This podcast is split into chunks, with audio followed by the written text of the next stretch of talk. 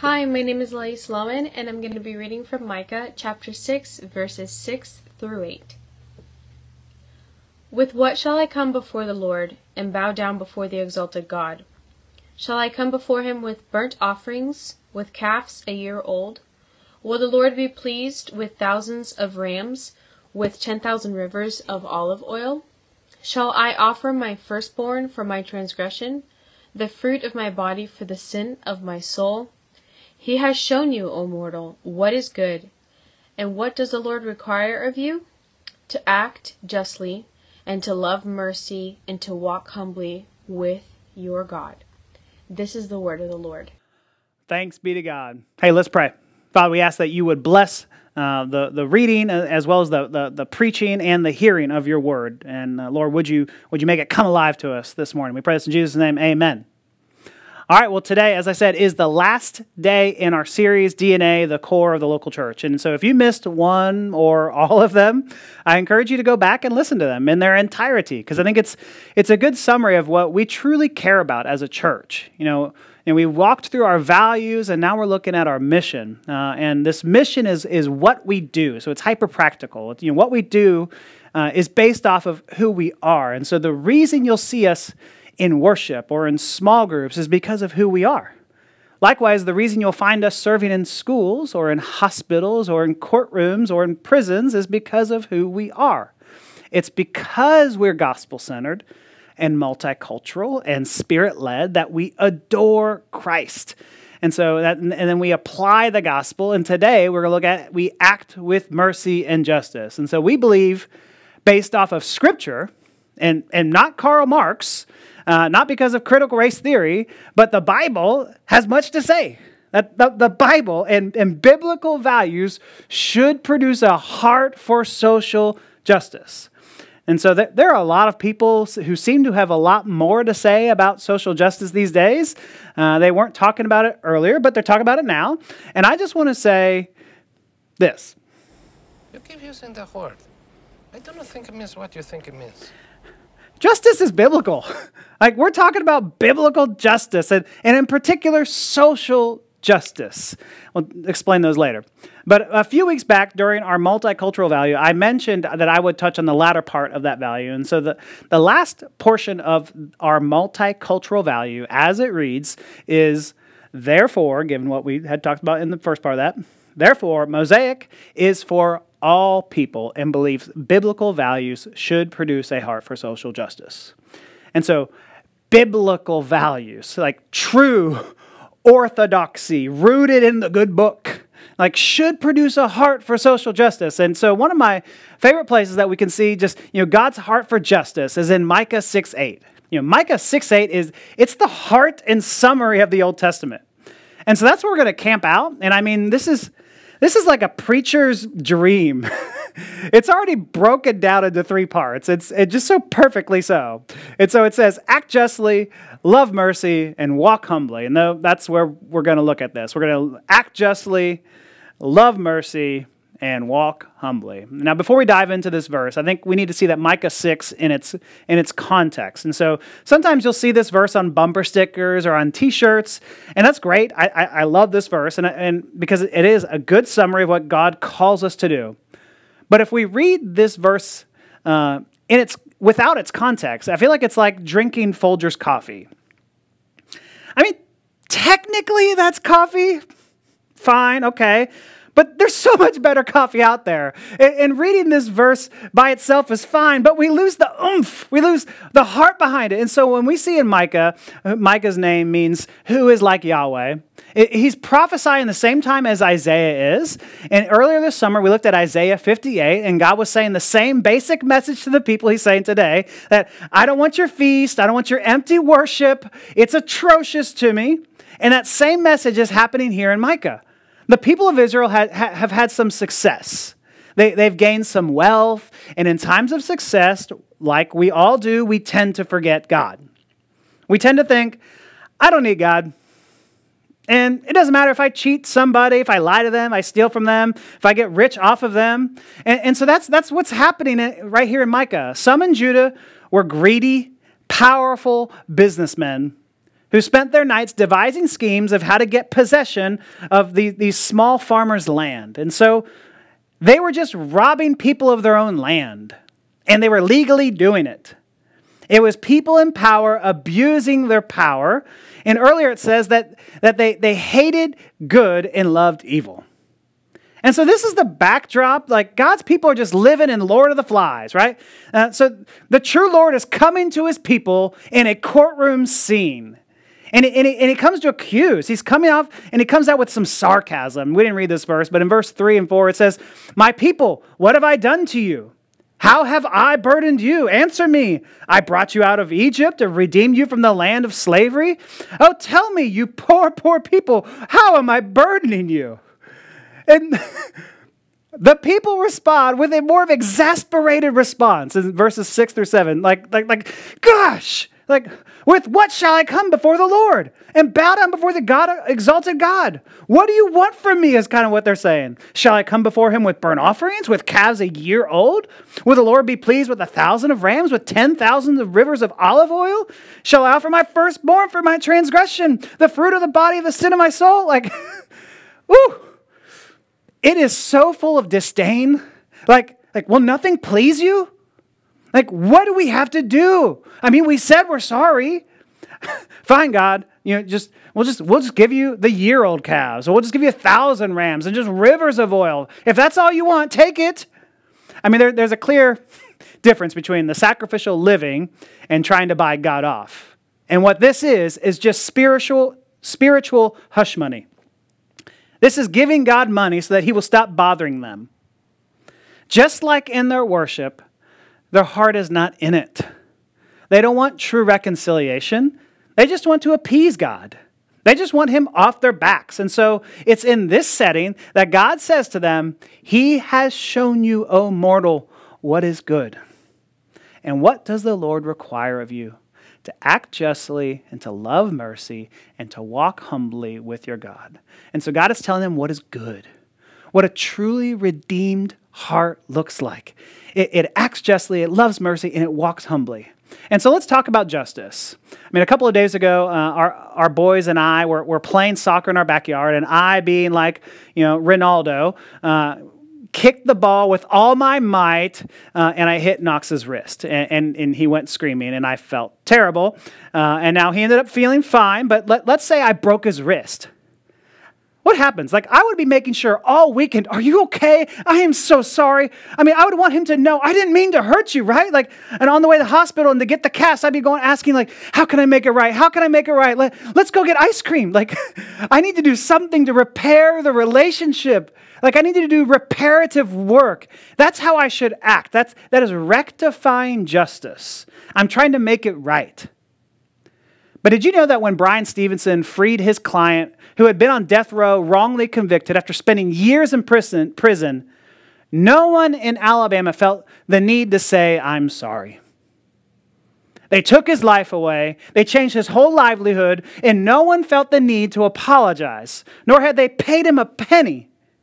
And that's rooted in this idea that I don't owe anyone for their suffering. I mean, isn't that just sad? Did he get justice? No, he just got set free. No one tried to repair the damage, no one tried to make things right. And the word justice here is the Hebrew term mishpat. Do justice, mishpat, refers to the action of doing what is right toward people, making things right or full, or giving someone their due. And so it's justice to punish the guilty, yes, that's what we can think of justice, but it's also justice to protect those who are being robbed by those greedy landlords here in Micah.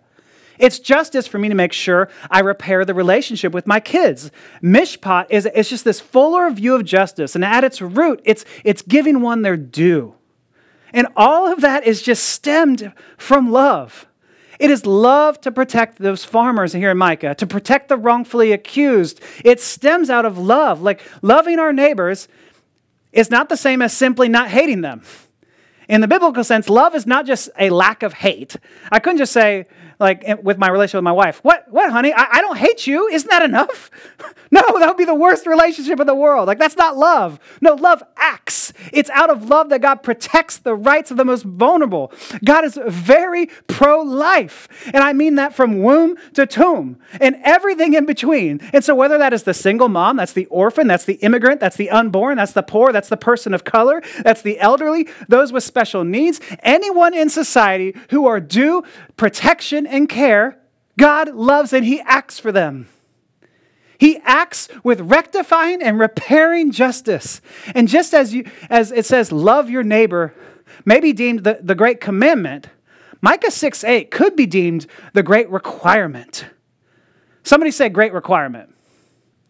Just as the great commandment requires us to actively love our neighbors, the great requirement commands us to further the cause of justice. And so, act justly obligates believers to take affirmative steps towards promoting justice. And so, like love, it's more than just a mere lack of injustice. You know, act justly means we're willing to give ourselves for others. I mean, we're not so unlike the people of Israel. We, we, we just want to say something like, well, well, I didn't force hysterectomies on the immigrants at the border. Okay, good. Don't do that. But also proactively stand up for immigrants' basic imago Dei. Like true mishpat is proactively rectifying and making things right, giving people what they're due. Whether that's fighting for true racial equality or access to good health care or good education, God tells his people what he expects is for us to not just think justly, but to act, to get in the arena, not just to post about it, but to be about it. And so to act justly, whether that's individual justice or legal justice or the big term social justice. And so, as we've seen, justice is a biblical term, and, and social is just a modifier of it. Not, not just what we do individually, but what we do as a society or as a group of people. And now, it's, it's typically at this point, someone might say, Is all this focus on the social justice a distraction from the gospel? And so, if we say social justice is a distraction from the gospel, it is to ignore what the New Testament says when it says to go to our neighbor and when our neighbor comes to us and says, and, and says they're hungry, and we say, well, go, be well, be fed, when he's actually in need, then we're not obeying the word of the Lord. We're not living in, in line with the truth of the gospel. That phrase sound familiar? That's just a continuation of last week's sermon. We're just applying the, the gospel outwardly now. Eric Mason has said social justice isn't the gospel, but it is an outworking of it. To say just preach the gospel thinking that will do justice is a fallacy. And some might say, well, if you talk about those things, you clearly believe the social gospel. And you see what that, that, that's happening right there. We believe the gospel, yes, and we believe in social justice. And there are those who might say that you know, maybe you're conflating those two and you're making it the social gospel. And I would say very clearly, like that, I don't know if you understand what the social gospel is.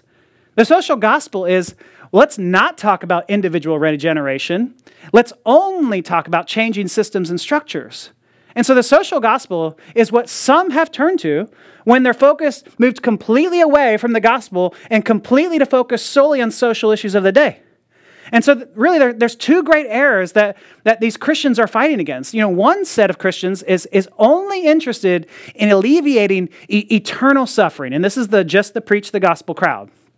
And, and when we do this, we're losing any credibility with the people around us about whether we actually care about them or not. But on the flip side, there are other Christians who, who, who fail to proclaim the Christ of the gospel of the kingdom while they're treating AIDS victims in suffering. And, and this shows that they really just don't believe the, what the Bible says about fleeing the wrath to come. And so th- there, there is these, these two kind of camps here, but I don't think you have to be in either or of these. Like, we believe you can have a nuanced and balanced approach, saying that your greatest need is personal regeneration. Like, without this, nothing matters. But at the same time, we apply the gospel to systems and the structures that are, that are out of accord with the Imago Dei. And so, whether we're talking about abortion or systemic racism, we still don't lose sight that, that someone's ultimate need is to be saved by grace.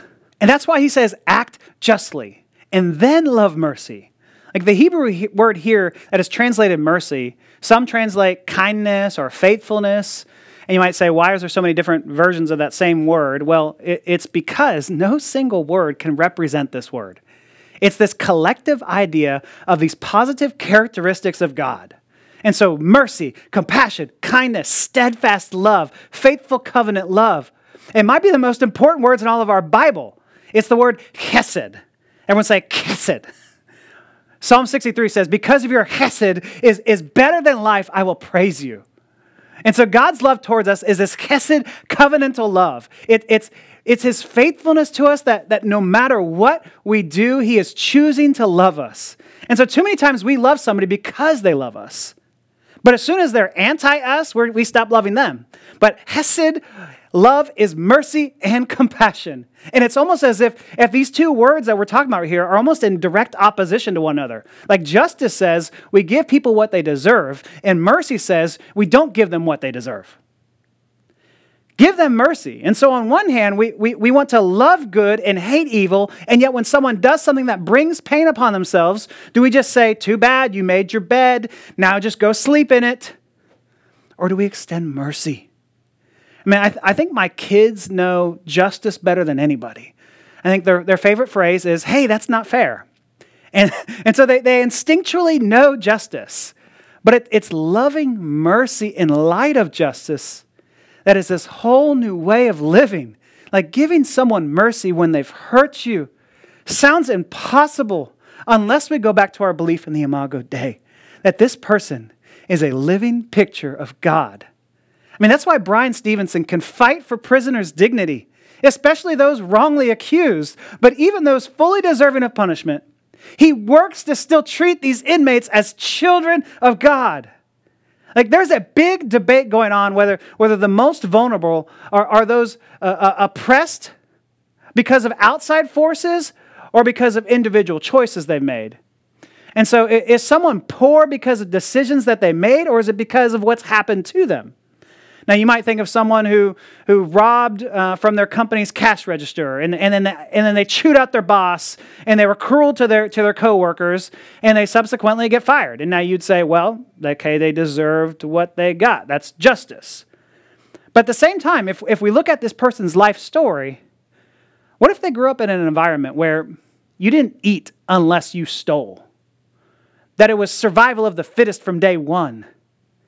Well, now that we see that, that hurt people hurt people, we can understand what's going on there. And so that we see it's both. They were oppressed, but then they became oppressors too. Again, we don't have to think in binary terms here, it's both. But how do you show mercy towards someone like that? Or how do you have, have the grace and compassion and, and kindness to, to, to do justice? And Micah's answer here is to walk humbly with your God. I've said this before, but let me say it again. You can't love anyone that you think you're better than. If you think you're better or superior to anyone, it is impossible to love them. Otherwise, you'll constantly be frustrated that, that they aren't seeing the world the way that you see it. And so it's not until we walk humbly and see ourselves on par with one another that we can love mercy and act justly. And so, this last part of this is, is just key to, to this whole command walking humbly. Humbly meaning, meaning seeing myself rightly. Not too high, not too low, just, just as God sees me, which usually needs, it usually needs a complete deflation of my pride or my ego. But, like, how could I think I'm better than anyone when I look at my own sin? And when, what, what happens sometimes is when we talk about these issues of justice, when we're talking about right and wrong and just and unjust, we, we can be rightly condemning injustice. And in so doing, it's tempting to think that we're without sin in those moments because these things are so evil. But it's when I see that, that Christ loved me at my worst that I can then love others even when they're at their worst. And since Christ loved me I, it, when I was unlovable, I can love others when they are nowhere near the heart of God. And it's when I look back at the gospel that though God would have been perfectly just and pouring out his wrath on me, he showed mercy. And instead of giving me what I, I, was, I deserved and what I was due, he gave me what I was, what I didn't deserve and what I didn't earn. He gave me that Hesed love of the Father. I mean, this whole passage works in a backwards way. It's, it's because he delivered me and was gracious to me that it humbles me, which allows me to love mercy. And because I've been shown great mercy, and when I see how merciful God was to me, then I want to act justly for others.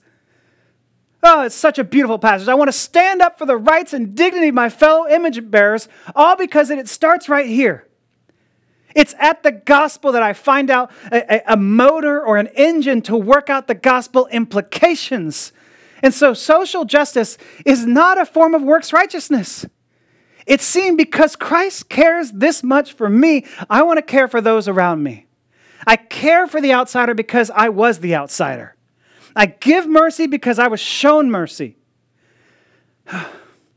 Some might argue at, at the, that at this emphasis on, on acting with mercy and justice is dangerous because it's focusing on what we do and not on what Christ has done. And I, I get the, the caution, but if you say that you're in danger of believing that you're saved on whether you're socially just or not, I want to say, well, of course not. we don't believe that. Like, but if your conscience is pricking you, why is that? Like, this is like saying, I'm not saved because I'm faithful to my wife, and therefore it doesn't matter whether I'm faithful to my wife. Because saying be faithful is a distraction from the gospel. I mean, this is just completely at odds with everything the Old and the New Testament says about sin. Just because your eternal fate is de- not determined by what you do, but what Christ has done for you, it doesn't mean what we do doesn't matter. What we do does matter. It matters greatly. Be faithful to your wife. I mean, John 15, 14, Jesus says here, He says, You are my friends if you do what I command. Now, some might say, Is Jesus saying doing what He says is a form of earning your standing before God? When in fact, Jesus, who, who knows the sole reason he came was to live, die, and rise for sinners, I mean, he's not saying we earn our status before the Lord. He knows why he came. He is saying, if you've been saved, if you've been made alive and joined into union with Christ, then you'll want to do what he commands. Again, all of this is just further application of last week's sermon to apply the gospel. And so we, we, we've given you clear application points so far. We've said, adore Christ in worship, Sunday mornings. Apply the gospel in community or in small groups. And today, we'll say, act with mercy and justice in your city. Now, that sounds more vague than the other ones, that's, but that's because there's just so many outlets to act with mercy and justice. We're, we're going to post a link to, to a survey after the sermon to see in, in what ways that you personally feel called to act. And we'll give you different outlets for that. Nobody, nobody can do everything, but everybody can do something. Say that with me. Nobody can do everything, but everybody can do something. Now, some of you are already doing something, and some of you are already at work in your vocations and doing this very thing. And I want to say, hallelujah. Like whether you're in the education field caring for children, or in the medical field providing access to basic healthcare needs, or you're in the legal field protecting humanity's basic rights, like some of you are doing the work of justice every single day. And we need more of you. Amen. Thank you. We can't say the only Christian work comes about only when the church leads it. Like, absolutely not. Like, the, there's a reason a lot of nonprofits exist. It's to further the work of the church. And so thank you. And, and if you're already doing the work, please fill out that link as well, and you could help some of us learn how to best act with mercy and justice in some of these areas. But along with that link, we've created an anti racist action item list that we'll post. Uh, and, and there's some good basic things to get involved in there. There's things like supporting the eight can't wait statement Things, things like calling your state representatives, and if you live here in Waco, Texas, we'll give you who those are, make it real simple. Things like getting involved politically in voting. I mean, this is huge. I, mean, I, I think we need to reframe politics. I think too many of us see that as just a nasty byproduct of living in this country, like how we can't talk about politics. But I think the political arena enables Christians to act justly in meaningful ways, like whether we're caring for foster children or, or supporting fair prison sentences or, or making sure the elder, elderly are taken care of. Like politics provides a forum for advocating for our neighbors' well being and, and pursuing justice. I mean, politics provides Christians with, with an opportunity to, to actively love our neighbors through advocacy, through policy making, through civic representation. And so I think to refuse to engage in politics is to refuse to take advantage of, of a useful tool for God's work. And so the, the challenge of our time here today is that injustice is all around us.